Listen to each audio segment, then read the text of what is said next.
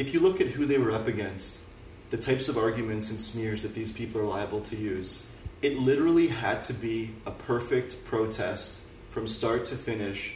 And like even that lady who got ran over by the horse, the left media was saying, yeah, she threw a bicycle at it and then jumped in front of the horses. It's like, bro, like, and then people are like, oh, she jumped in front of the horses. It's like, bro, like, you use your eyes, like, watch the video.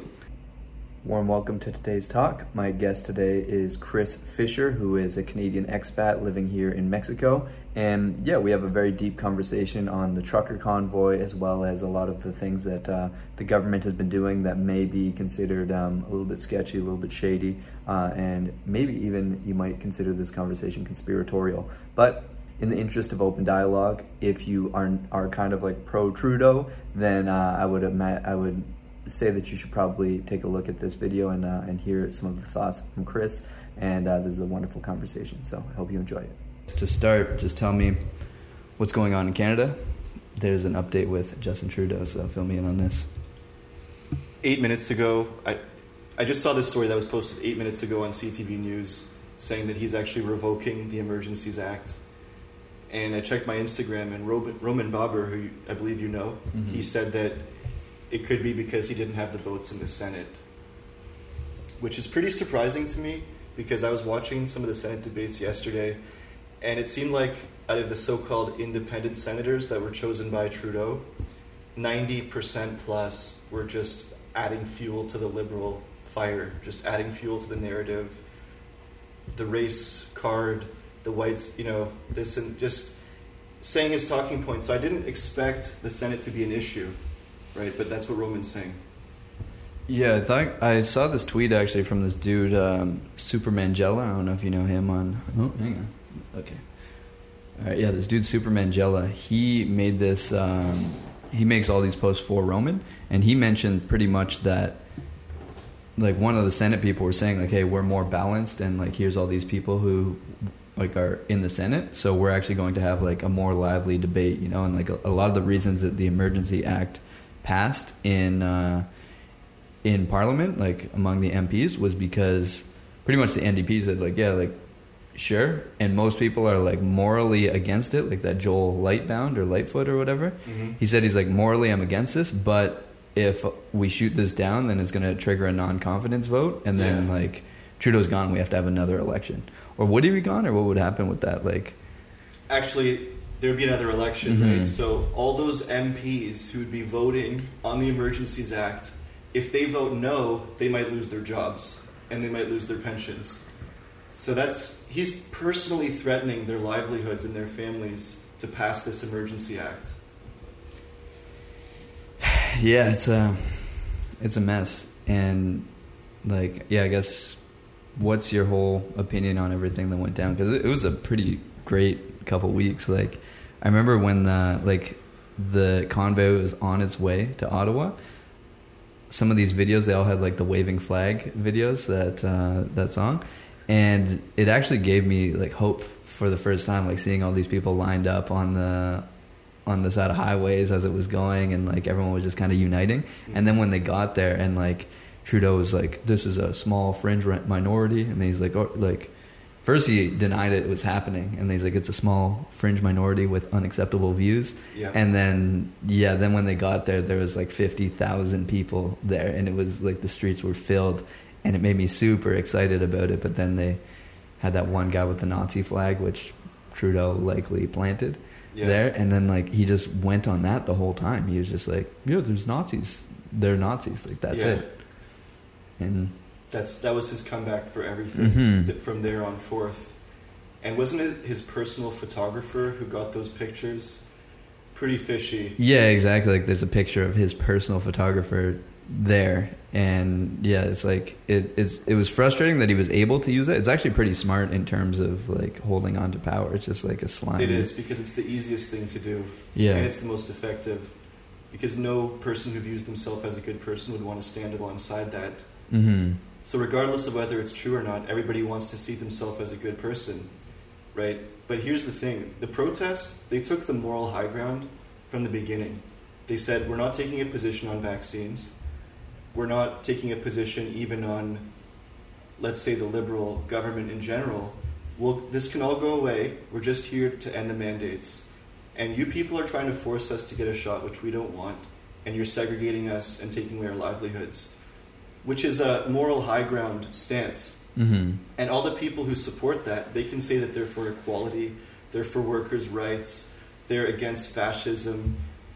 So, right off the bat, the moral high ground was with the protesters. This was a very cheap and easy way for him to tell his supporters and to give the media something to grab onto so that they can all look themselves in the mirror and say, hold on, we're not on the bad side here. We can just dismiss them all on the virtue of one picture of one flag. And I, there might have been other Nazi imagery. There's like a. Confederate flag is Yeah. another thing that they were talking There was a lot of. Trudeau as Hitler stuff, Mm-hmm. which you can't can't really say that that's pro-Nazi, right? Mm-hmm.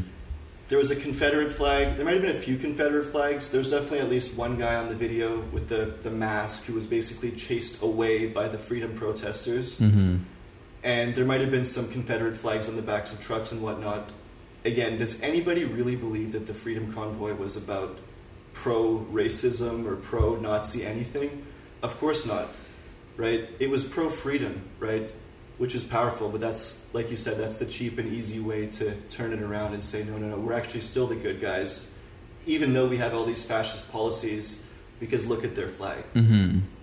The the thing that kind of upset me though is because I, I I do go into the comments on Twitter and I look at it and people actually you know like they're saying uh, Reddit as well. I was like monitoring the Reddit goings on during that whole thing.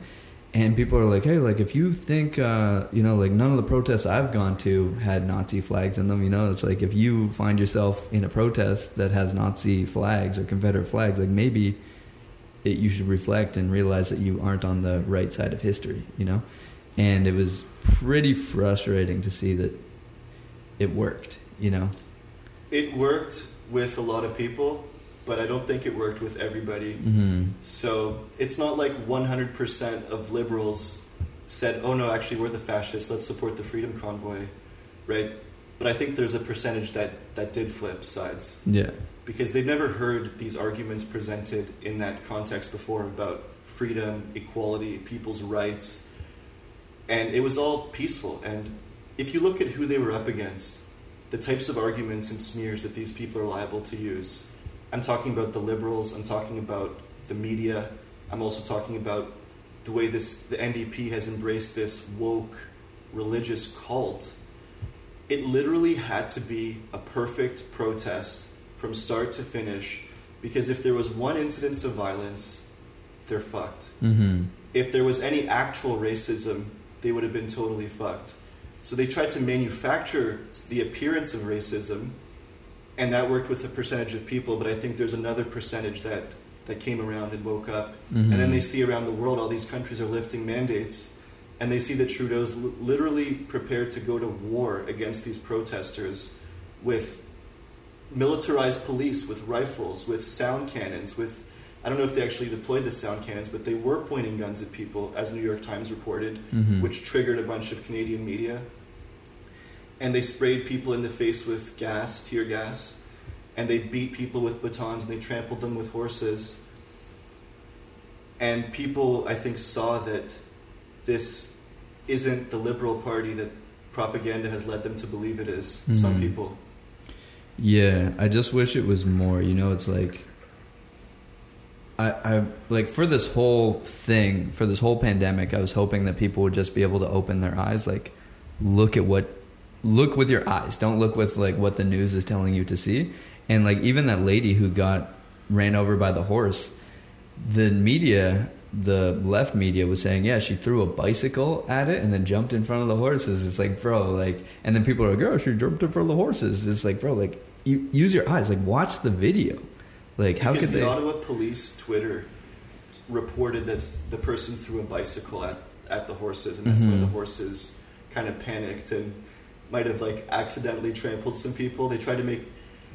But what I noticed was as soon as the Emergency Act got declared, the Ottawa police became extremely aggressive hmm with their threats and with their propaganda. Like it almost seems like that Ottawa police Twitter handle actually changed hands through this federalization of police powers. Mm-hmm. Interesting. Yeah, it's kind of it's the propaganda aspect of this whole thing has just been it's been crazy to see. Like, And I've been on Twitter as well. And Mhm. I, I never used to go on Twitter, but I actually made an account just for this because I, I wanted to just make a difference from here, Mhm. even though I'm not over there. And it was pretty enlightening. And yeah, there's a lot of hatred against people wanting their freedom. And if you if you just look at Twitter, and I'm sure Reddit's probably the same, if not worse, more Mhm. extremely slanted. There's a lot of hatred, but these are not fair-minded people. These are people who have some kind of a personal stake in the liberals maintaining power, mm-hmm. or or they they believe in the wokeness. They're very people who believe in wokeness. They have psychological barriers to to not believing in it. It's like if you know someone who's extremely religious, and you're the first person to come into their life and try to to talk them out of some of their more extreme elements of their beliefs, you're going to run up against psychological brick walls. And the wokeness is a religion. It's the same thing. It's it's like the religion of like creating utopia on earth by destroying everything that currently works, right? Mhm. And they, they do hold it as a religion, and psychologically, it actually inhabits the same part of the psyche that a, an actual religion does. Mm-hmm. I see it no differently. So these people who are still defending Trudeau, still attacking the peaceful protests, either they're woke, or I- in many cases, they're actually receiving funds from the government in some way. And you'd be shocked, like a gigantic percentage of the Canadian population somehow receives federal subsidies, or they're paid directly by the government, or they work for some media group that's paid by the government or something. Mm-hmm. So when you're seeing these people, they're not people who have an open mind, right? Some CBC journalist, Yeah, like their job depends on them not seeing this. Yeah, so the CBC journalist who's attacking the New York Times for what they saw with their own eyes, she's not stating a, a fair-minded, objective view of the situation, right? Mhm. And then, like you know about like foreign influence in Canadian politics, Yeah.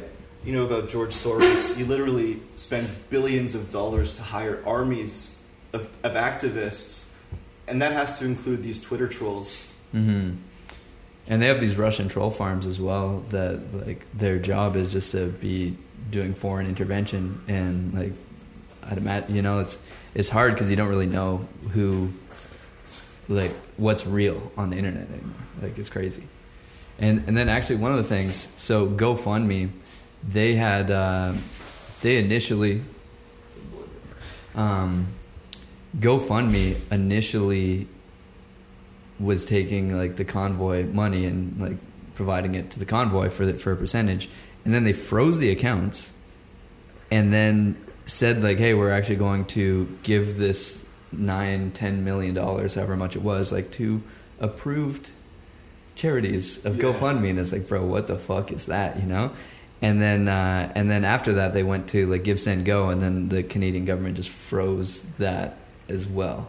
You know, it's it was pretty fucking And crazy to see, yeah. And yeah, some like random dude hacked it, doxed everyone, and then like now the government is going after people who gave like twenty bucks, fifty bucks, you know, and freezing their bank accounts. Like that's one of the things that I've been thinking about a lot. It's like all of this can kind of be fixed with open communication, open dialogue. Uh, like if you you and I have a disagreement on something, like the way to settle it would probably be by just having a discussion about it. You know, that would make the most sense. Um, but then that kind of goes out the window when one of the parties is actually lying. They don't want open dialogue because they'll get kind of found out. And it's been interesting seeing like Trudeau answering all these questions. Like this dude is like, "Hey, like you put a ban on like meetups of over 25 people. I see there's more than 25 people here uh, indoors. Did you did you get some sort of permit for that?" And he's just like, "The the convoy is illegal." Blah blah blah. Just like dodges the question. He's like, "Yeah, I don't think you understood the question or something. Like, Mhm. did you get a permit to have more than 25 people here?" And then he just dodges the question again. And then like that girl who's like, "Did you really just call me standing with a Nazi flag? Like my parents died, or like my grandparents died in the Holocaust, and you're telling me like I stand with Nazi flags? Like I deserve an apology?" And he's like, "This is a very serious situation." You know, he just like Yeah. can't fucking answer a question. It's super You know, like that's not an honest actor if someone has to answer a question like that. So ask yourself if you're responsible for the well being of the country and clearly having a dialogue with these people would advance the well being of the country, diffuse tensions, maybe put your own party and your own political self interest in a better light because now you're unifying the country instead of dividing it. You'd have to ask yourself under what circumstances would you refuse that dialogue? And this takes me to these not theories, but this reality that that the Canadian government is connected with international forces, the World Economic Forum. Mm-hmm. Chrystia Freeland, the most powerful person in the Canadian government other than Trudeau, some say she's even more powerful. She's on the board. It's a permanent paid salaried position that she's on the board of the World Economic Forum. And they talk about like the Great Reset as like some conspiracy theory, but the dude who runs the World Economic Forum wrote a book called The Pandemic and the Great Reset. And you know? he said half the Canadian Parliament is serving his agenda, hmm including Trudeau and including Freeland. And they also had a thing too where, uh, like recently, the dude was they had like an open question period for the Speaker of the House, and the guy was saying uh, one of the guys went up. He's like, "Hey, like this guy said that over half is like in line with the the World Economic Forum. Could you like in the like in, for transparency's purposes?" Could you explain that? And they just cut him off. They're like, the audio was bad. Yeah. You know, super clear audio. It's like the next question here. Like, well, I'm sure it was a great question, but bye. You know, it's fucking crazy. Yeah. Like, The question got out, but the answer didn't. Mm-hmm. yeah, it's crazy what they're doing. Um, but yeah, I guess like you've had COVID, yeah. I've never been tested, dude. I, I just treat it like a sickness. Mm-hmm. I'm, I'm not gonna like jump through hoops to say, oh, this is some kind of exceptional thing, you know? Mm-hmm. I'm sure I had COVID. I think I've actually had it at least twice. Mm-hmm. Yeah. And I still, even after having COVID, you know, people say, like, oh, well, if you had COVID, you'd think about this whole thing differently. No, Mm-hmm. I still don't want to see my country destroyed. Yeah. Sorry. Yeah, it's weird that that's like on the table, you know. like we could do that. Yeah, it's like the the science in Canada just acts different than the science everywhere else. You know, like Denmark lifted all their restrictions, Ireland lifted all their restrictions, and like. I can you make a single good argument for why we need a vaccine mandate? Like I've been thinking deeply on the subject. Like, why? What would be the benefits of having the vaccine mandate? Yeah, so if I had to play devil's advocate, I would say Canada has a extremely restrictive healthcare system with limited capacity, which is insufficient to handle a new disease. It's not even sufficient to handle the annual flu season, let alone a new flu, which affects more people. So, if you're vaccinated and your symptoms as a result, even though you can still transmit the disease, if your symptoms are not as bad, you're less likely to end up in the hospital, and therefore you're not going to overburden or destroy the healthcare system of Canada. Mm-hmm. So, public health care is part of the justification for why we can't be free in Canada. Yeah, and then in that in that realm though, it's like Roman Baber asked that um, the director of health, like some I forget where Elliott, Christine Elliott, I think her name is. In Ontario. Yeah, yeah, in Ontario. He's like, okay, like the issue isn't even beds. Like we have enough beds. The issue's in nursing, but we have. Uh, it only takes four months to train a regular nurse to become an ICU nurse. So over the past twelve months, how many have you trained? And she just ignored it. You know, so like if the healthcare system's so bad, then it's kind of it goes back like it's on the politicians for having not done that. You know, and on top of that, if you don't want to overwhelm it, then why if it really was about that why don't they mention vitamin d. Like over 80% of the people who died from covid were vitamin d deficient. They don't mention exercise. They don't mention healthy diet. They don't mention any of those things. It's like it's literally just like wash your hands get vaccinated for one and then wear a mask. And so like it, And stay inside, don't get any sun, don't Yeah. interact socially, destroy your mental health. Yeah, so it's just like, so if that's the case, you know, it's like even the last lockdown, I was actually in Canada for it, and over 80% or 90% of people are vaccinated. It's like if you need to do the lockdown because you're going to overwhelm the hospitals, then do it.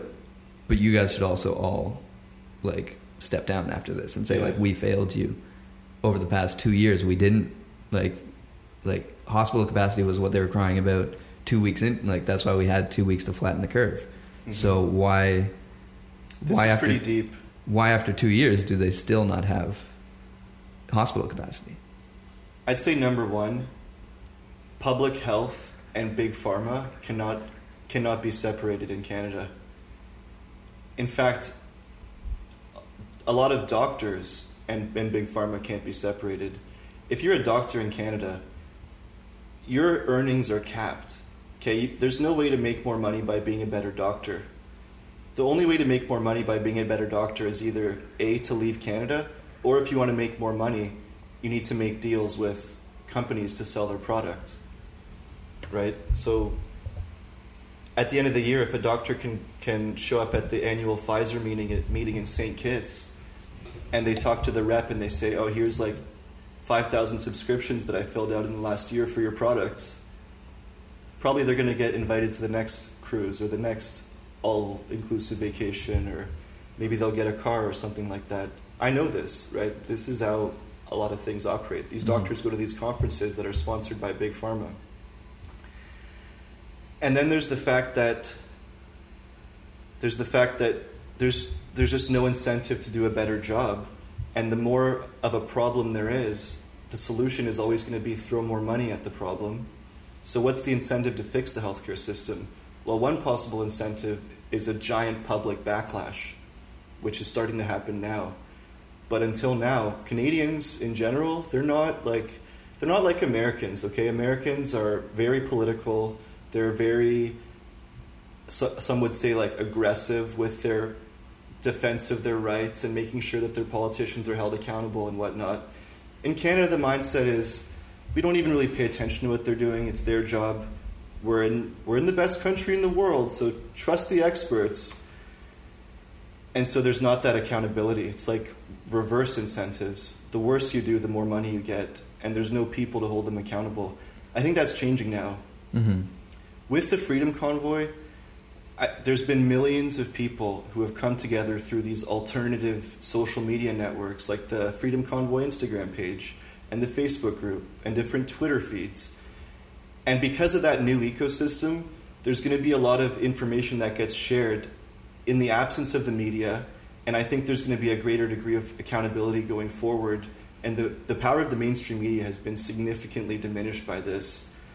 Right? So that's the other group that could, in theory, hold these bureaucrats or politicians accountable would be the media. Mhm. But unfortunately, they have the same incentives as the corrupt politicians and bureaucrats do. So it, it needs to be a grassroots uprising, just like what we've had. And I don't know to what extent it's going to correct the problem or if the establishment's just going to double down and keep on calling them terrorists like they basically try to do until now.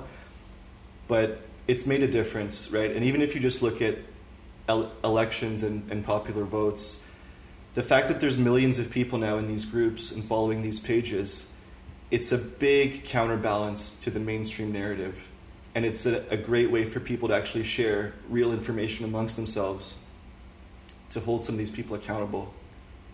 Yeah, I hope I hope it works. You know, like I hope it actually makes a change. My main issue with the thing, so I made my first anti-lockdown video December 2020, um, and I actually had like like 15,000 plus views on it, and like a lot of people uh, a lot of people shared it. Like doctors actually like booked calls with me to discuss like my views on it. Um, but then the issue that I'm kind of finding, and actually I spoke with Roman Baber about this as well, is you're kind of just hitting the same audience over and over. So now it's like people who already agree with you, you know? And it's kind of like, fuck, like, I don't know.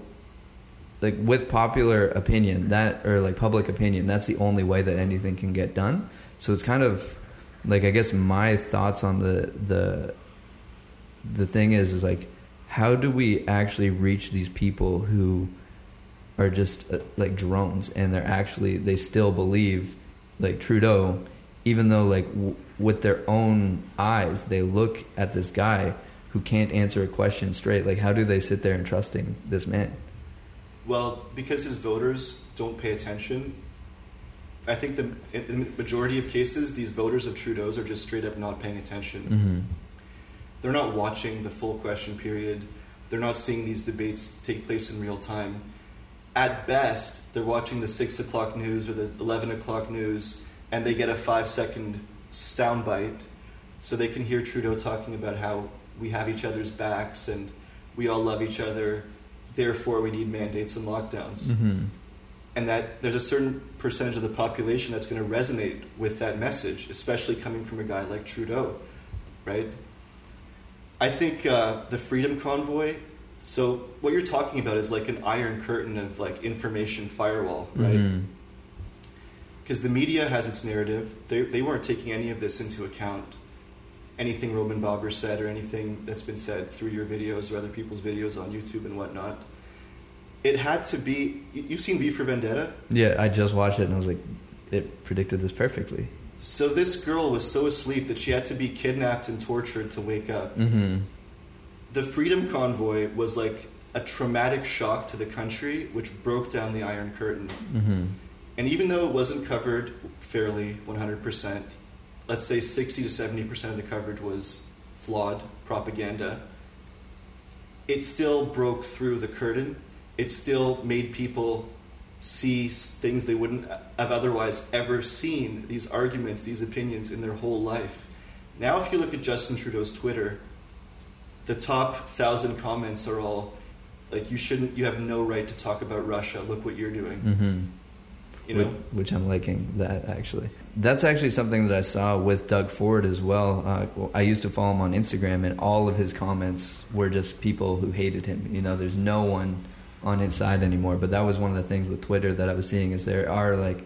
I don't even know. They could be bots, but like, this is the best prime minister ever. You know, this is who we need for this situation. It's like, bro, like, come on. He's not. He's not. Yeah. He's not good at anything. You know, like he was a drama teacher. He's He's a good actor. yeah, that's it. Like his yeah, and like people legitimately believe he's the son of Fidel Castro, and he might be, you know. So yeah, it's a bit of a mess. But yeah, I'm kind of hoping that the Freedom Convoy did what it was. You know, like I hope it made an impact, but It I don't did. know. It, Look at the provinces. yeah. Oh, that's the that's the cool thing as well too. Is that they're like, yeah, like this had no like this had no impact, but like since it started, Erin O'Toole is gone. Now we actually have conservatives who believe uh, that like we need to lift all mandates, all these things, and then Saskatchewan, Alberta, all lifted theirs. Uh, Quebec canceled their like vaccine tax that they were going to have. So it did. Yeah, you're right. Ontario's like six days away from getting rid of their vaccine passport. So there's a little piece of the conversation missing right now, mostly due to us saying something that could be interpreted as illegal. So uh, I've actually cut that. But without further ado, here is the rest of the interview. So I'm actually fully vaccinated. You know, like when I went there, I went and got uh, I went and got vaccinated. So I actually got it, but I've um, I needed that to get out of the country. Um, but then I deleted it after that. Like I don't want to live in a country where I need to show papers of vaccination. You know, like unless I'm showing my fucking polio vaccine, unless I'm showing showing that I got like my tetanus shot, flu shot I haven't got for ten years. So why the fuck do I need to show this thing that, you know, like if you say you want to see the the polio vaccine shot. At least you know if I have the polio vaccine shot, the chances of me having polio are pretty fucking low, you Yeah. know? Versus if I have the COVID vaccine shot, the chances I have COVID are the exact same as if I didn't get the shot. So, like according to Pfizer CEO himself. Yes. And the one person I know who got the most sick from COVID, double vaccinated. The people who are the most afraid of getting COVID or dying of COVID, it's all the people who are fully vaccinated and boosted. Who's more scared of COVID? Who's more scared of them personally suffering from COVID? Somebody who's fully protected with all the boosters, or somebody who has no protection whatsoever because they're unvaccinated? Somehow the boosted people are more worried about dying than the non boosted. Mm-hmm. Yeah, I saw this thing on Reddit. This girl was actually like in the Playa del Carmen subreddit saying that she's coming on vacation. She's like, so I know, uh, like I'm Canadian and I'm triple vaccinated, so I know I'm not the problem. But there's like Americans are able to go. Like, should I should I just avoid people who are American, like the, like the plague, you know, like dot dot dot, like the plague, you know? And she was like kind of making it a joke, and everyone in the comments is like, "Bro, just stay home. Like, Yeah. you're fucking triple vaccinated. Why are you so worried about this thing?" Yeah, like at this point, you just stay home forever. hmm Yeah, and that's one of the unfortunate parts of this. Like, it's destroyed this entire upcoming generation of people. Kind of, you know, like all the kids who need social, like social activity. Like, they're not going to get it. You know, they they're going to. It's crazy. There seems to be a mindset in Canada where if something is a good idea in theory, therefore the government needs to make it mandatory. And I think that's a very dangerous mindset. Because if you think staying at home is a good idea, or if you think wearing a mask is a good idea, or getting quadruple boosted, that's great. Nobody is ever going to stop you from doing those things. Mm-hmm. But it seems like such a natural leap for these people to go from, I think it's a good idea, therefore, people should suffer if they don't want to do it for themselves. Mm-hmm. It should be mandatory. Like that, that leap is something that I think exists in Canada to a much greater degree than the US, for example. hmm Yeah, and as well, like you're you're seeing these like the Super Bowl just had seventy thousand plus people at it, you know, and like everywhere else, Europe's just lifting all their mandates and everything. Everything's going back to normal. Like I think tomorrow in the UK, uh, by the time this is up, the pandemic is officially over in UK, and they said like, hey, like take whatever precautions you want, but we're not we're not going to be forcing you to do anything. Um, and I just yeah, it's- frustrating to see that like people in Canada they're like, oh, like the seventy thousand people, like yeah, like they can, you know, they're probably mad about it, but like they're just able to see like oh, like they're allowed to have seventy thousand people, but I I can only go to the grocery store and I need to avoid everyone. Well, with a lot of these liberals, they're actually anti-American to the point where if the U.S. is doing something, therefore, we need to be better than them by being different than them. So if the U.S. embraces freedom, how do we differentiate ourselves?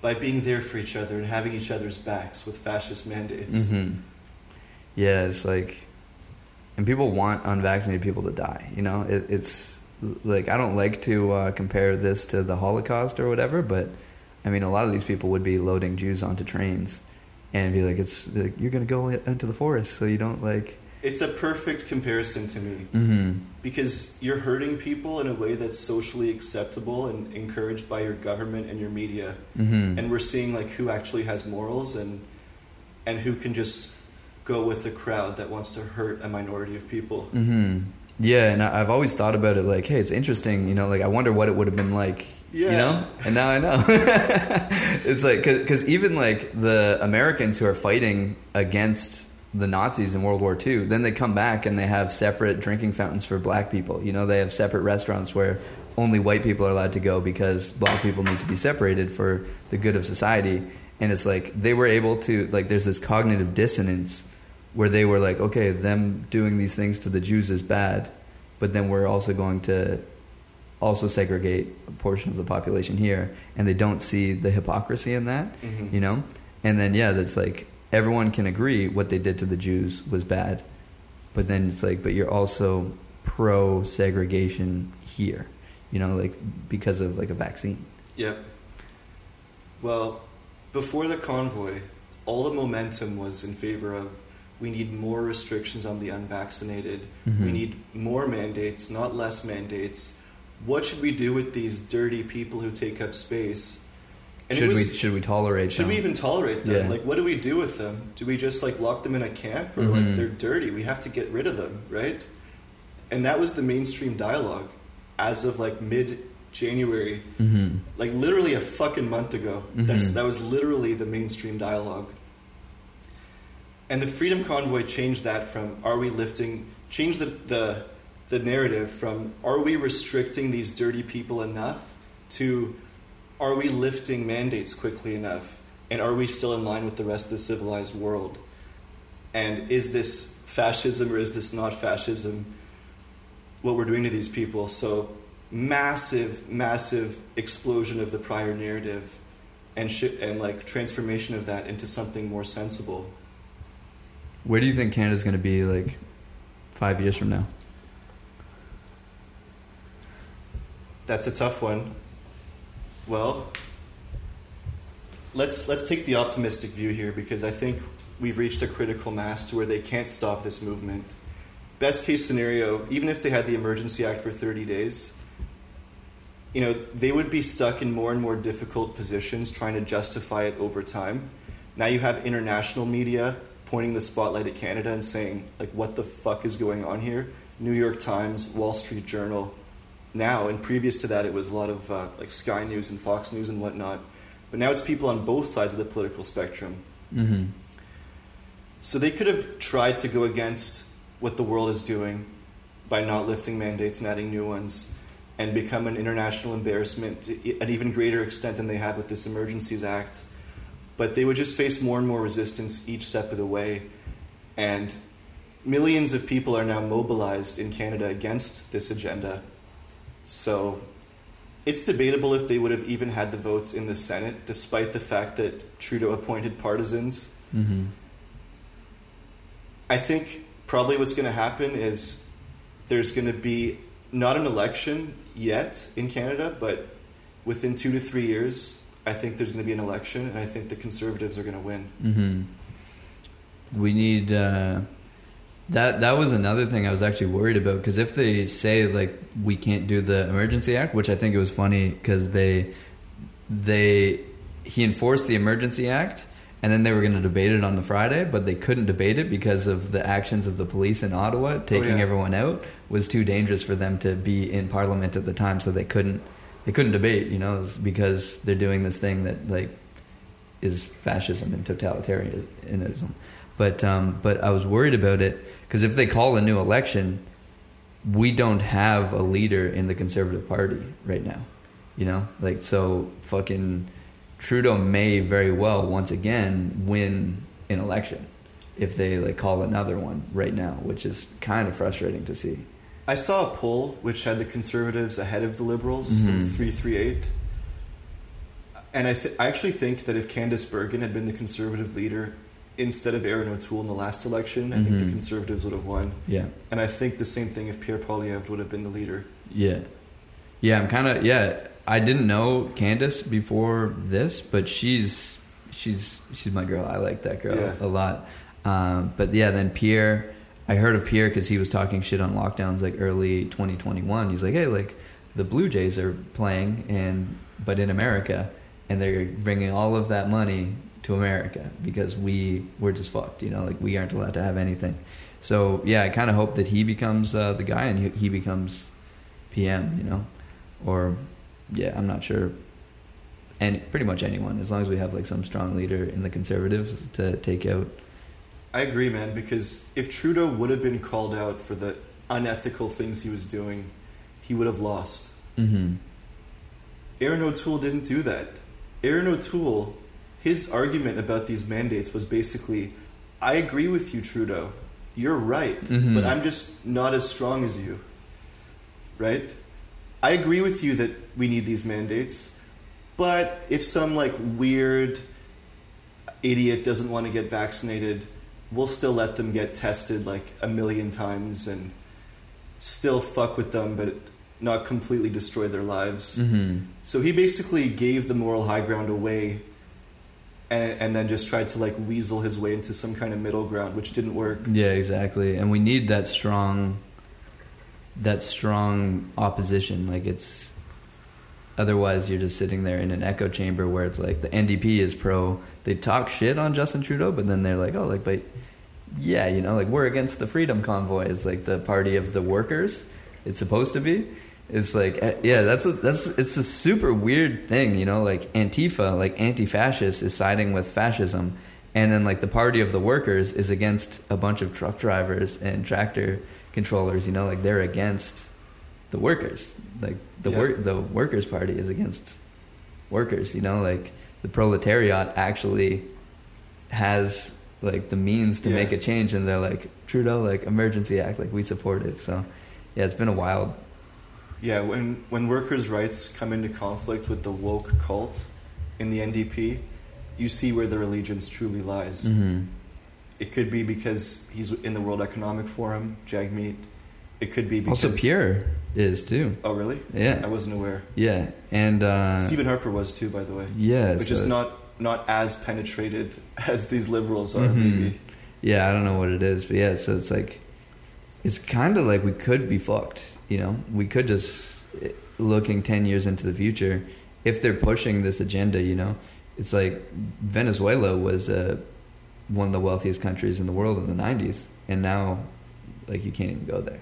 You know. I've never been as optimistic about Canada's future as I was about the U.S. Mm-hmm. because the people have a different mindset. They're much more on the side of pro authoritarianism, and there's less checks and balances. The politicians have way more power, Mm-hmm. and I just and the population isn't as politically savvy as in other countries. They still fall victim to these like virtue signaling arguments, or just blanket statement calling your enemies racists or whatever. That that actually still works in Canada, maybe to an Mhm. even greater extent than in the U.S. And just the just the way the power is concentrated, like we don't really have a functioning Senate. Mm-hmm. The courts are pretty much appointed by the prime minister. The Senate's appointed by the prime minister. The provinces all get money from the federal government. The media all gets money from the federal government. The public sector is like 40% of the economy, so everyone's getting their back scratched by this big government shit in some way. Mm-hmm. So if you really look at it, it's like it is a centralization of power, and a majority government is like an elected di- dictatorship in Canada. Mm-hmm. So there's very few checks and balances. So all you need is some charismatic guy who can deceive people for a few years, and you can destroy your whole country just like that. hmm And that's where we're where we're currently at. But it's interesting because he's not charismatic. You know, like He's not charismatic, but he still is in the in the lead in the polls with Yeah. the, with female votes. fuck. Yeah, it's so frustrating because He's an actor, hmm and he's able to emote on demand. If you know what I mean, like Mhm. he's able to display emotion on demand, which he's practiced over the years. Because if you look at his videos from seven, eight years ago, when he's talking, he's awkward as fuck. hmm And the more emotional he tries to get, the more awkward it looks.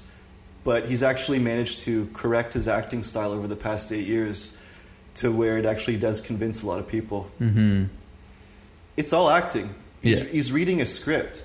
Have you ever seen those videos of him in the, the G20 where it's just a room full of people and he has to go and, and just talk to people without a script and it's like just free flowing and stuff? Mhm. And he just stands there with his hands in his pockets and he's looking around, not sure who to talk to, and can't really get into a conversation and nobody respects him. That's like Trudeau in an organic environment where he doesn't have a script. hmm Or he says shit like, I admire the dictatorship of China. It's the country I admire the most. It's Yeah, like, because they're able to turn their economy around on the dime because they're able to like they can just control everything. Like they can change, they can just put force people to do whatever. yeah, a rare moment of honesty, right? Mhm. When he was off script. And it came back to fuck him, you know. Like so, that's probably why he's like, just give me a script, and I will Yeah. only say what's on the script, so that no one can have anything against me. But yeah, his actual thoughts are no one knows what his thoughts are. It's just The country he admires the most is a genocidal, literal genocidal totalitarian dictatorship with one party rule and basically permanent power for the, the guy who's in charge, Xi. It's like that's your that's like your model of and then he's tried to say I saw the full clip, he tried to say like, Oh, I'm sure Harper's dreaming about having these powers. It's like, are you sure it's Harper? Are you sure it's not you? Because you're the one who just said that you admire them more than any other country in the world. Mhm. Of course, he can't say the U.S. because his base wouldn't like that very much, right? Mhm. Yeah, it's it's like the second he could get some power, he's taking advantage of it, and he's you know it, it's crazy to see. He just keeps pushing for more and more and more, and that's kind of what we've seen over the pandemic. It's like they're they seem to have just taken it. I think it happened by accident. This whole thing started, and I was on board with for, with stuff for like the first two three weeks. I was like, yeah, like this all makes sense. Like we've never heard of this before. I don't know what the fuck's going on. And he's like, hey, like we're gonna you know like stay inside, blah blah. blah we'll get through this together. I actually believe that. And then things just started not adding up for me. And so then I feel like this whole thing since then has kind of been an exercise in how far can we go, and people will still allow it. Yes, 100%. It's been a giant social experiment. Mm-hmm. And there's videos of Klaus Schwab saying just as much, saying like, I don't know, something like word for word almost. We've seen through the pandemic how adaptive humans can be to different living conditions, and this gives us a lot of hope that we can build back better with the Great Reset, which is you'll own nothing and you'll be happy. So basically, all we have to so it's like these people have enjoyed freedom for the last like few hundred years or whatever but they don't need that Mhm. right we could easily just put them into like 200 square foot coffin apartments have them own nothing give them some weed to smoke and some some other pharmaceutical drugs and whatnot stimulate their biological needs through whatever pornography and whatever other means and they'll feel like they're happy and they they'll, they won't even know the difference they won't even remember what life was like before mm-hmm. because these humans their brains have such neuroplasticity that we can do anything to them and they'll accept it One of the things as well I was noticing, um, because I'm super against the vaccine mandates, and I was like crying about it. I'm like, I don't like, you know, I could have gotten a QR code here. You know, it was offered to me numerous times. I could have bought one, but like for my parents' sake, they they're like, hey, like we want you to be vaccinated. I was like, all right, like I did the research. I was like, yeah, you know what, fuck it, like I'll get the actual vaccine, but I don't want to give this vaccine passport. But then one of the things I've been thinking, it's like, but when I want to leave the country, I need to show an actual passport, and that was kind of made me rethink, like, am I even against? Am I against all government at this point? You know, like, am I against even showing a travel passport? Like, what's why do we have that even? Interesting well it's it's definitely pushing people to a new threshold which they haven't been pushed to with just a regular passport Mhm. but at the time even the passport was pushing people to a, a greater degree right Yeah, and people adapted to that. But I think there's a certain line where you start forcibly injecting people or taking their rights away. As we've seen with the Freedom Convoy, I'm sure Klaus Schwab is very disappointed. These humans aren't quite as adaptive as we thought they might have been. hmm And there's been other experiments like this, like the Milgram experiment, what was that? where they basically they basically told somebody from the street, some random person, we need a volunteer for an experiment, and we need to run an experiment on like humans' pain thresholds. So there's going to be somebody in a room you can't see them. We need you to to press a button, and keep pressing the button when the scientist tells you to, and we're just going to like measure scientifically how the person reacts to the pain. Hmm and they explain to them like and once you just so you know once you pass pass this voltage it can be it can cause long-term damage but i'm in charge of the experiment. So even once you pass that threshold just keep on pushing the button as long as i tell you to push it. And they saw that a lot of humans it was like over half were i don't know the exact number so i don't want to slander the human race or anything but it's Mhm. called the milgram experiment and a shocking amount of people would kill the participant. They would have someone in the room screaming begging for mercy like i'm going to die please stop. And then people would be squirming they'd be nervous they'd be like i don't know what i should do and the scientist would be like press the next button five, 500 volts and they would press it and they would literally kill the person in the experiment. Hmm that was one. And then the Stanford prison experiment, they put they put like 30 people in a prison. Half of them became the guards, half of them became the prisoners, and they wanted to see what would happen. And within a few days, the guards were just like beating the prisoners, locking them down, taking their food away and whatnot, just because the warden gave them permission to. These are people who did nothing wrong. It was part of mm. a fucking experiment. And they were just randomly selected to be the guards. You know, they had just as much of an opportunity to be the prisoners as well. So when Klaus Schwab says things like we've seen how adaptive the human race is through the pandemic, it's like he's watching to see how far he can advance this great reset of you will own nothing and you'll be happy. Mhm. And Canada's been in some version of that for a long time. So there was Agenda 21, then there was Agenda 2030 and the Great Reset. And even that was about can we can we put the, this population of people who's used to having houses with backyards can we put them into tiny boxes in the sky and will they accept that and i guess you could say they did right people have mental health issues people have drug addictions people have higher levels of depression than before maybe evidence that there are some effects of these agendas, some Mhm. downsides, but people still tolerated that. They didn't riot, and that's pretty covert. This Mhm. lockdown mandate shit is pretty much less covert. Like it's the tyranny's more in your face. Yeah, I guess they thought that hey, like most the people who support this, they're like militant on it, you know. So it's pretty much the whatever we say, Oh yeah, Yeah. so we'll divide the population Yeah, exactly. between the good guys and the bad guys. which is actually something that Trudeau. I, I was looking for this earlier. I, I checked Google though, so Google's not a reliable source of information anymore.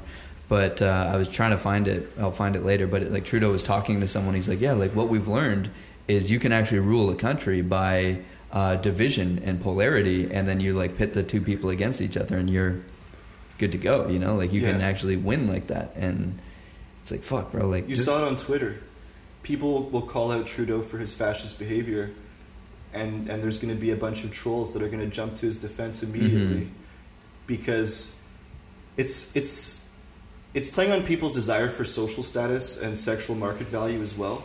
Because what they're doing is they're promising people a higher sexual market value and social status if they comply. So we're going to create two castes of people so, okay, so social credit score, right? It's a score of a 1000 Mhm. This is a social credit score, but it's you get one thousand if you're fully vaccinated, or you get zero if you're not fully vaccinated. And if you have a thousand or one versus zero, you can have all the rights in the world. You can go to restaurants. You can basically be a superior class of human being. Mhm. So it's a bargain with the devil, and a lot of people took that bargain. However, even a lot of vaccinated people will not take that bargain, right? But I'm sure they like they like the dynamic of when people try to attack them. There's a bunch of there's like millions of lemmings who just jump to their defense and start Mhm. attacking anyone who wants to be free. Yeah, it's it's pretty fucked up, and uh, it's crazy that like they didn't watch this episode of uh, Black Mirror, which goes into the social credit system and how like horrible it can go for people, um, and they're actually able to. Like, like that social credit system episode of Black Mirror, it didn't go. It wasn't a good thing, you know. They weren't saying like this is awesome, but then they're still trying to implement it, you know. And like I remember when that episode came out, they're like, they actually have something like that in China, and everyone's like, no fucking way, like that's a real thing. And they're actually, you know, they're sort of pushing towards it. And I'm kind of afraid that like our kids, uh, my future kids, your existing kids, they'll be growing up in a world where that could become normal to them.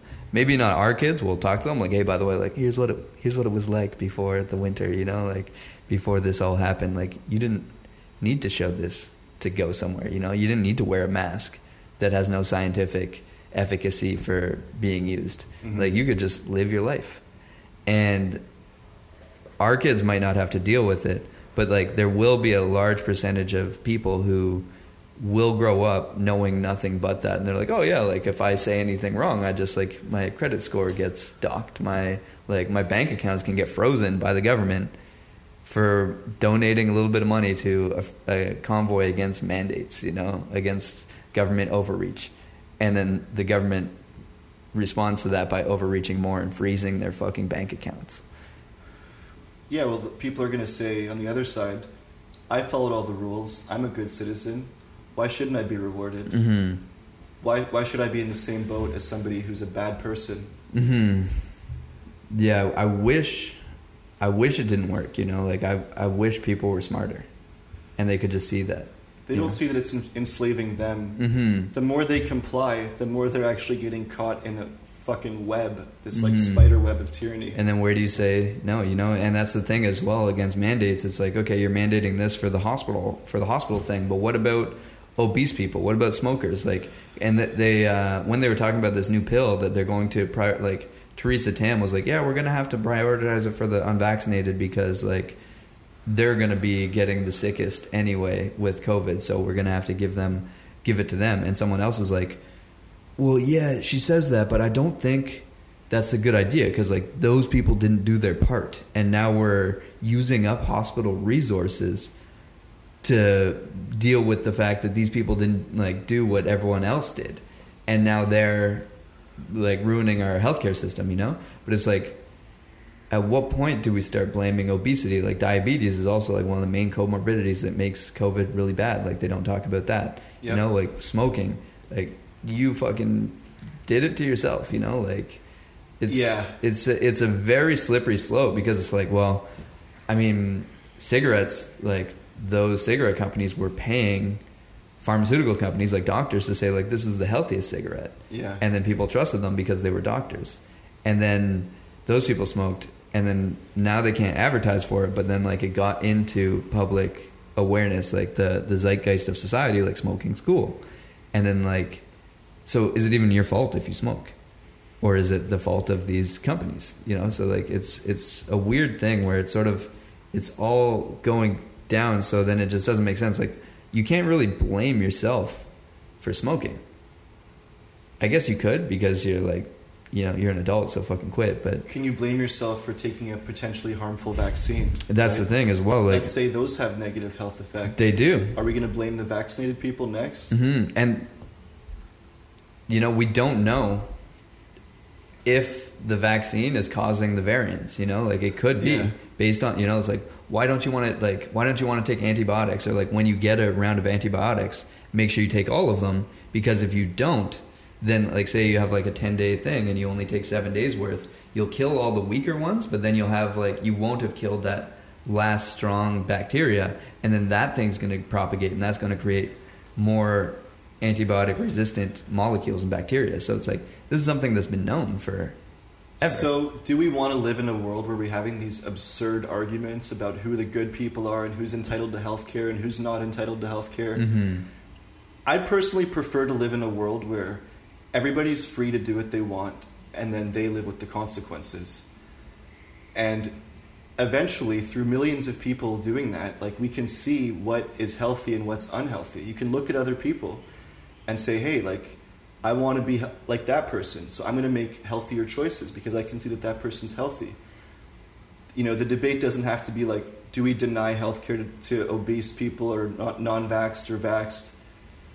because that that takes you down a very slippery slope of dominoes which ends with complete absurdities which Mhm. i would argue like we're already in an absurd phase where we're talking about we were talking about a month ago in canada denying health care from unvaccinated people. So w- would you rather live in that world where we're always fighting over like who controls the government and who's going to hold the gun and point it at their enemies? And if you lose like that's a fucking civil war dude. Hmm like the convoy was fully peaceful but the government pushed people and pushed them and pushed them until they had no other options but to literally go to the parliament building and to park their trucks and to say hey we're not leaving until this gets fixed Yeah. that's not what they wanted to be doing. This is a result of months and years of pushing people, like we were saying with the Klaus Schwab and, and how far can we push people before they fight back? They literally pushed them until they had no other option. hmm What did he think was going to happen? Did he think that it would get to a point where they locked them all in a camp? Or where some percentage of the population would eventually fight back? You know, there was no other way to get through it, right? Yeah. It's like either we have to put these people in camps because they don't like being oppressed, they don't like the way they're being treated, and they're they're about to start fighting back. How do we deal with this? hmm Do we just give them their freedom back? No, we can't do that. Let's put them in a camp. Let's declare martial law. Let's have military with rifles pointing it at peaceful protesters because they won't comply. It's like they caused this. hmm How close do you think we're getting to like concentration camps uh, for unvaccinated people? I'd say at this point we're a lot further away from it than we were a month ago. hmm I guess yeah. Before the before the convoy, I like how you, how optimistic you are on the convoy. Like I started super optimistic about it, but I do. I guess my part of it is just like it's so abundantly clear that it's the right thing, but then I can also see a lot of people who don't like who are just viciously against the convoys and viciously against like people standing up like hey we're not going to get mandated um, and they can't see the problem with it that i'm kind of pessimistic because they're like it's allowing the the like the agenda of trudeau and the wef to kind of keep going forward when if you just open your eyes and like use your brain cells then you would know that that's not the direction you want to head It's easy to get that impression from Twitter and Reddit. yeah but that's not a representative sample of the entire population, right? Mm-hmm. That's a self-selecting group that tends to be young, tends to be angry, tends to have a lot of time on their hands because blue collar people or working class or private people who work in the private sector, they have to provide value to keep their jobs. They can't be on Twitter while they're getting paid. They they don't go to a university class two hours a day and then have to kill time the rest of the day after having their brains filled with woke crap, Mhm. you know, and then they go on Twitter and lash out at people who want their freedom, right? So the, the hashtag blackface Hitler was trending number one in Canada on Saturday evening and on Sunday. Mm-hmm. By the time Monday and Tuesday came around, all the top trendings were pro Trudeau. Like Trudeau was right, was the, the number one trending during weekdays. Mm-hmm. So you even look at how the hashtags that trend number one varies from weekends to weekdays when private sector people are working versus when private sector people are off. And consider the fact that most of these pro Trudeau people, they don't they don't have jobs like that. You know, they don't have like jobs where they have to provide value or get fired. Mm-hmm. That's one thing a lot of these people don't realize is how fucking privileged they are. And then to say that they work that they represent the working class is such an insult to all these people. Like Mhm. it And to call everyone who's not vaccinated a racist when like forty percent of the native population is unvaccinated, it's like it shouldn't even matter though. hmm it shouldn't. But it, it's kind of like it's like minorities have a history of getting fucked by the government, you know, medically. Yeah. You know, like the Tuskegee uh, Tuskegee experiment. Mhm. Like that's crazy, uh, crazy what they were doing. They only did that, they did that up until the seventies, where they're just like not treating syphilis in black people because they're just seeing what happens, and the only reason they stopped it was because they got caught. You know, and so like these minority groups, they have a they have a reason to be hesitant about things. You know, about like government forced vaccinations and government interventions, you know? But then, yeah, then the, the go to from that side is if you don't do it, it's because you're racist. You know, it's just such a fucking weird stretch of the imagination. Yeah, I'd say the Freedom Convoy, like the racial makeup, was more or less the same as the general Canadian population. hmm But the the crazy thing is that most visible minorities in Canada are new. They're immigrants. They don't know the history of Canada. They don't know the culture of Canada. They don't have the same like so Canada has like a pretty free history compared to a lot of countries. There was way more freedom in Canada 30 years ago than there was in like France or Britain, let's Mhm. say, or India or China or you know most other parts of the world where we're drawing our immigrants from. So sadly, a lot of what these people know about Canada is just what they hear in the schools, in the universities, and from the media. And that's where they get their idea of Canada from. So they can literally just rewrite the history of Canada to be whatever they want it to be. And chances are there's still more freedom in Canada than where these people came from. So th- the country could be destroyed in front of their eyes, and they would see it as not a bad thing, not a downgrade. hmm On the other hand, there's a, there was a lot of minorities who joined the Freedom Convoy and who don't want fucking tyranny in the country. hmm One of them just walked right into the apartment right here. So, it was representative of the general population. So, probably it was around 70 80% white people. There was Indian people, there were black people, and whatnot. But I guess the only type of protest that the leftists approve of is like literal racial protests, where it's like only a minority group protesting. hmm So if you're protesting against a pipeline because it goes through your reserve, or if you're protesting because black people are disproportionately abused by police, that's okay. But if you want freedom for everybody, something that can actually unify the population against a tyrannical government, that's way out of line. Yeah, it's uh, these these what is an acceptable protest versus you know like well all protests should be acceptable you know, but to just point this one is like hey these people just want basic human rights. It's like fuck them, you know. It's pretty crazy.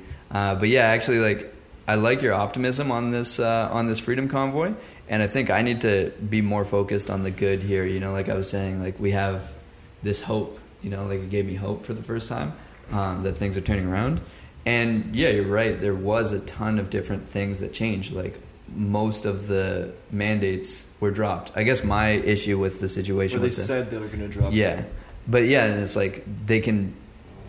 They didn't eliminate the ability to reinstate them. You know, that's the issue that I'm having. You know, and that's why I'm having the problem with like they're not dropping it federally. And I was saying like you can't leave the country, even though like you can, but I don't like the idea of even needing to go like fucking buy a vaccine QR code. Like I don't like that I have to do that. Of course. You know, I hate that because there's no justification for it. You know, um, so I yeah. have unvaccinated people in my family. Mhm. The only way for them to leave is to escape. Yeah, exactly. How fucked is that? How how can anybody in Canada claim that freedoms and rights haven't been taken away when the freedom to cross the fucking border has been taken away from millions of people? You know they say like with bullying it's like the the bystander has responsibility to stop the bully. hmm It's like, well these bystanders are not stopping the bully. They're cheering him on because they think it gives them higher status. hmm Yeah, and that's uh, yeah. I guess it's sort of seeing the. It, it's kind of. I guess it's just a bunch of people with no meaning in their life, and they're just like, yeah, like you were saying, it, it increases your sexual market value. Uh, it increases your position in society. Apparently, you know, um, for a very short-term thinking person, it does. It's an unconscious thing, Mhm. right? And the vast majority of these people, if you notice, they don't really spend a lot of time thinking about the future. They don't really spend a lot of time thinking about having families or kids or grandkids. You know, most of these people are, are just perfectly content to maybe have a dog, a couple cats, Yeah. be comfortable in society. They're scared of catching COVID. They want the government to make them feel safe.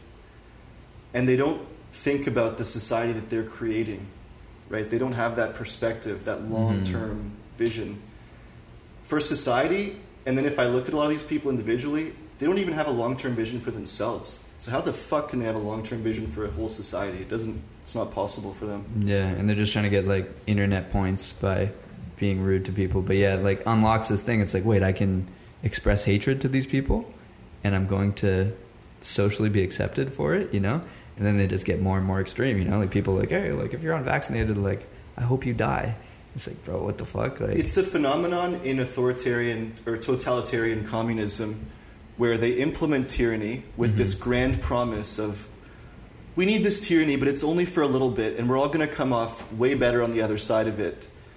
But then the deeper they get into the agenda, the worse things get, and they have to find scapegoats to explain why things aren't working the way the government promised they would. Mm-hmm. Yeah, and that was uh, that. One of the most blatant aspects of this was the mask mandates, you know, and they're like, "Hey, like, yeah, you have to wear this mask." When, like, when they finally did do studies, the the like most masks do nothing, and then like the N95s, they like prevented a little bit, you know, but then they they finally were like, okay, like with Omicron, these masks do nothing, but then they just kept they they still have the mask mandate. You know, it's like you need to wear a mask, but I can I can go to the store with any fucking like a t-shirt that I cut up and throw it over my face and that'll be okay. I can't tie a t-shirt around my face. Like I've tried that before when I like didn't have a mask. Like, "Yeah, no, you can't do that. But it's just it just doesn't make any fucking sense. Like so it's it's not about health, you know? It's like about pushing this. When you walk into a church, you know, a Catholic church at least, you dip your hand in the holy water, you make the sign of the cross, you genuflect, and then you walk in. It's like when you walk into a store, you reach into your pocket, you put on your mask, you know that everybody who's in that store, you know, they believe the same morals as you do. Mm-hmm. You see someone wearing a mask in the street, you know that they're on board with your cult as well. Yeah. Kind of like if you see somebody with like a religious ornamentation on. So there's these rituals that humans can be taught to perform which don't have a scientific basis. And the fact that we don't have the fact that the world has been globalized and obviously in different parts of the world we speak different languages, we have different religions and whatnot. But the one unifying story, the one unifying narrative for two years was COVID. It became the worldwide religion Mm-hmm. for two years. And that that's powerful because look, you, you meet someone new, let's say you're, they're from a different country, or maybe you're just meeting them for the first time. Maybe they're from your country. What do you talk about? It's like, well, the one thing you both have in common is COVID. Mm-hmm. You both live in COVID societies. You, you're both like experiencing this new, this new set of rituals together, right? I mean, actually, being in Mexico, everyone that I meet from Canada, I know that what their stance is on this whole thing as well, and we have a very similar stance on the whole thing. It's like, yeah, like I escaped, like I escaped, and now I'm here. So yeah, it's um, for better or worse, like yeah, like we all have this thing in common, and the the interesting thing is seeing. For me, has been seeing how easy society can collapse. You know, like how little hold that everyone has on on things, and then like how people will take advantage in whatever way, whether it's a global, like governmental level, they try to take advantage of it and see how far they can push it, or if it's on the individual level, like pushing things that don't make any sense just because you're going to get like internet points for it, or like you think it's going to boost your sexual market value. And I think a lot of the reason why the mask mandates have continued to the point they have is Mhm. because there's a large percentage of the population that would panic if there were no mask mandates. Like they'd be scared. hmm Yeah, I guess it's like when do you say when do you consider this pandemic over? Like for us, obviously it's been over, but um, like for a triple vaccinated person, like my father, for example, you know, he doesn't want to come down to visit in Mexico because he's like, oh, like what's the mandates? Like what's everything looking like? Um, yeah, I don't want to use my father as an example, but someone pretty much just like him, uh, like someone who's just a terrified of everything. Is like, do you really just consider this pandemic over when the government and the news tell you that it's Mhm. okay? Or you know, like it just seems mind-boggling to me that you can't just look at the statistics and decide for yourself. You know, it's like no, like I have to wait until someone tells me it's okay. It's going to be tough for a lot of people. mm-hmm. They've rewired their brains to feel this constant hum of anxiety. Mm-hmm. And to use the religion example, it's like, as someone who was raised Catholic, if somebody walked into the church and started, didn't genuflect, didn't honor any of the rituals, started jumping over the benches, ran up on the altar, I'd be pretty shocked by that, right? Mhm. It's like a Catholic, like a religious person would be pretty shocked. And I think in the same way, a lot of these COVID cultists w- would feel shocked if they walked into a Loblaws or Walmart or whatever, and people were just showing their face and breathing normally. It's like a Mm-hmm. And like desecration. they cough into their the- ha- they cough into their hand is like what the fuck? Yeah, you know? they would be Mm-hmm. shocked and appalled. hmm I remember uh, when this pandemic hit, I was in the Philippines. First, I was like visiting a friend in Australia, and then like on March second, I was coming back to Manila, and the girl was like, "Hey, have you been in China recently?" And I was like, "Oh, like because of the virus?" Like, no, nah, don't worry about it. Like, and we laughed about it. And then I went, uh, and then like two weeks later, I'm getting evacuated out of uh, Manila, Mhm. pretty much. And I remember flying. I had a layover to Japan, and I remember flying to there and there's- this like disgusting blob of a person right beside me you know like had like scabs on its elbows. Like i didn't know i don't know if it's a girl or a guy. And he was just sitting there coughing the whole flight. And i was sitting there like this is a new virus that no one's heard of. And this fucking thing is just sitting there coughing the whole time. And i was just disgusted you know because uh, like and i guess that's what people still are like now you know two years deep They, they don't want to be within six feet of another human being that doesn't have their face covered up. Mm-hmm. Yeah, it's um, it's an unfortunate thing overall. Like, there's, like, It's like if you wanted to conquer a society, what would you do? You would make people fear and resent each other, cut them off from each other, hmm and present yourself as the savior. And so, and, and put a TV in everybody's house. So they can't go outside, but all they can do is watch your TV all day. hmm And you teach them that contacting other human beings could kill them. yeah, Freedom could kill them. Even just talking face to face could kill you.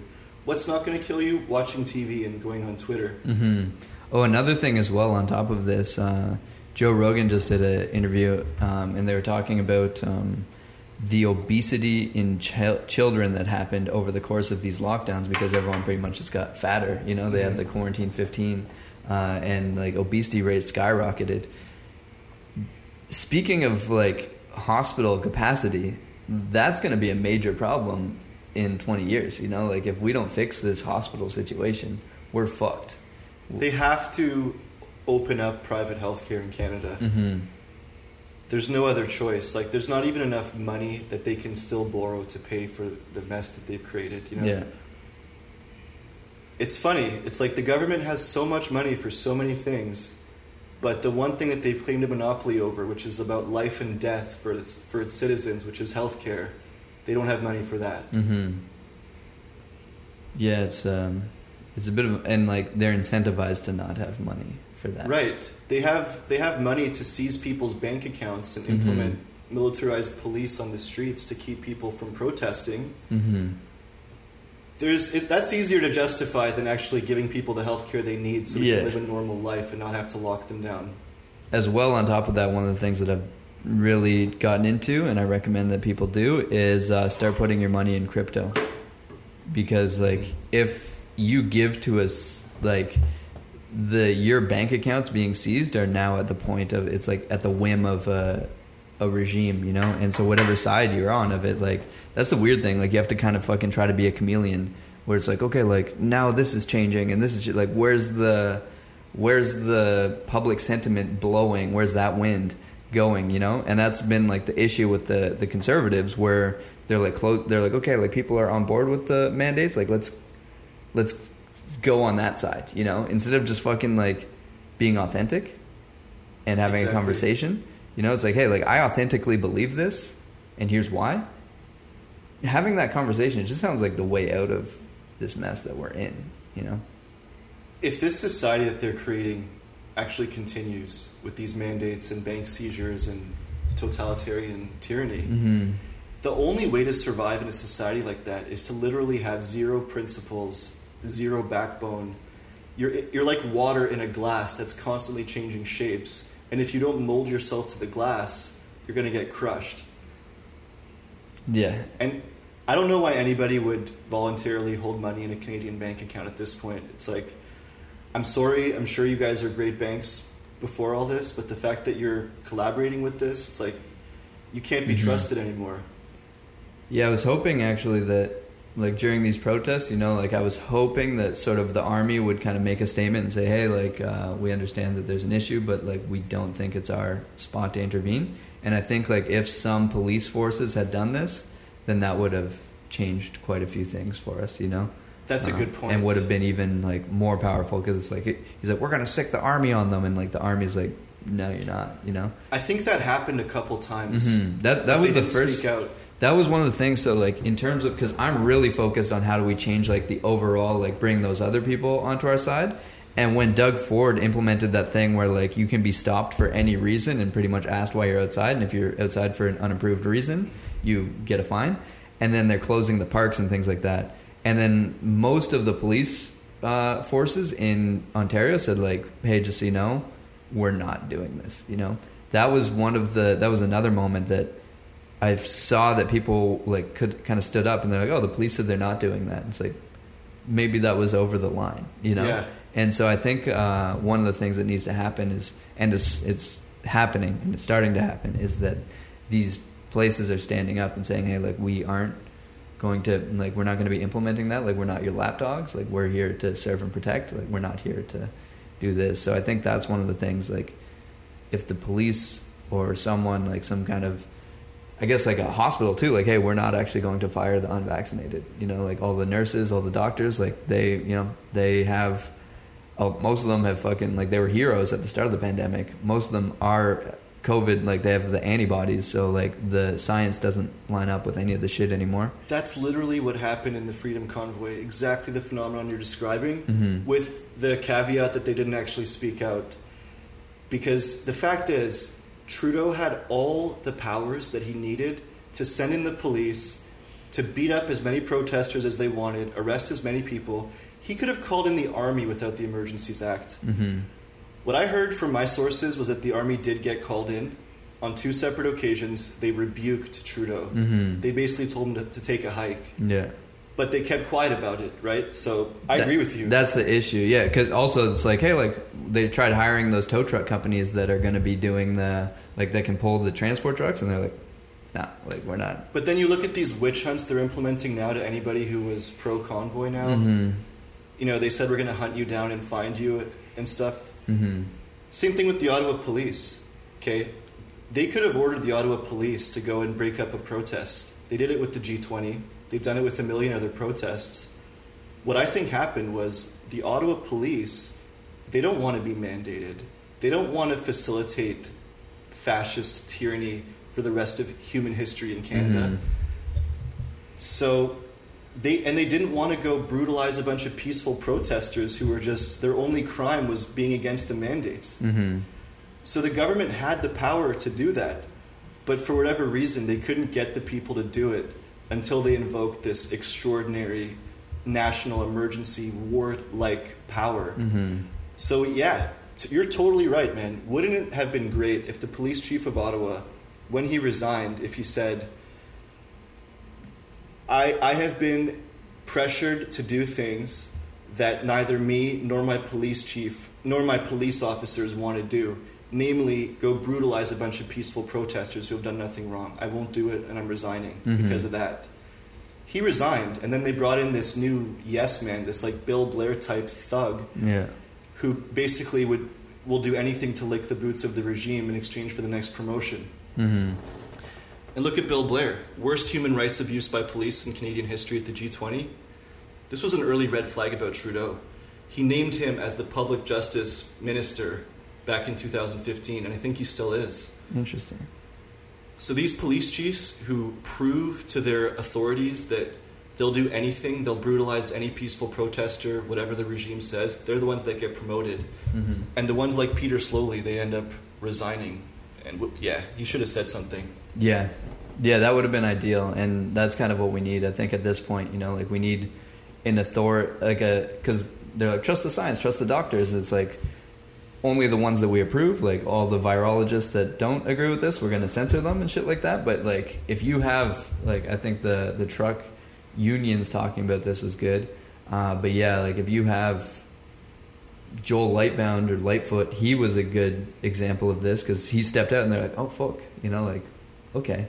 Um, and then yeah, on top of that, if we could have police forces, because I, I know a lot of cops and they're like, this is crazy, you know, like if they could, you know, talk to their boss and say, hey, like I think like we need to make a statement here, like over half of the force doesn't want to be doing this shit, like beating down people, like sending out tickets for all this stuff. I think I think if we had more of that, then it would do a, do a lot to to change public opinion. And on top of that, also try not to like. I fall into this, but I I do consider the other side like kind of dumb sometimes, you know. And I, I want to stop doing that, but then they say some shit that's pretty fucking dumb a lot. So it's tough. Um, but yeah, I guess like in conclusion, what would you say uh, before we wrap this up? Uh, what, what would you say um, the summary points are? I'd say history isn't predetermined. Yes, there's powerful forces that want to take the future in a certain direction, but they can't rule without the consent of the governed. Even in this Emergencies Act, they were spraying protesters, they were beating people. But as long as more and more people kept on taking to the streets, they couldn't do anything to stop them. What, what ultimately broke up the protests was yes, they shot people with tear gas. Sure, they beat people and they trampled them with horses. That made the protests smaller. But it wasn't until the temperature reached about negative 27 Celsius with the wind chill, after they had done all that, that they finally, that people stopped coming out. Okay? If people just kept on coming out peacefully, they would not have been able to clear the streets of Ottawa. They would not have been able to clear the blockades of the border either. Mm-hmm.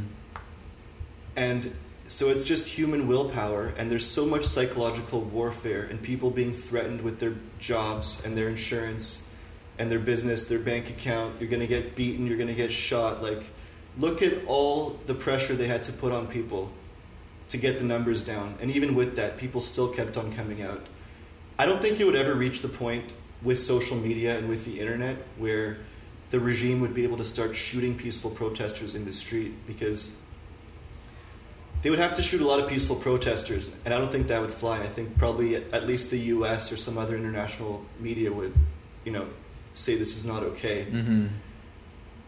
So yeah, ultimately it's just a battle of wills, and it's going to be who wants this more. Do they want to enslave us more badly than we want to be free? And that's what it's going to come come down to ultimately. Beautiful. Well, thank you for coming, bro. Appreciate yes, it. great conversation. Thank Yeah, you. Absolutely.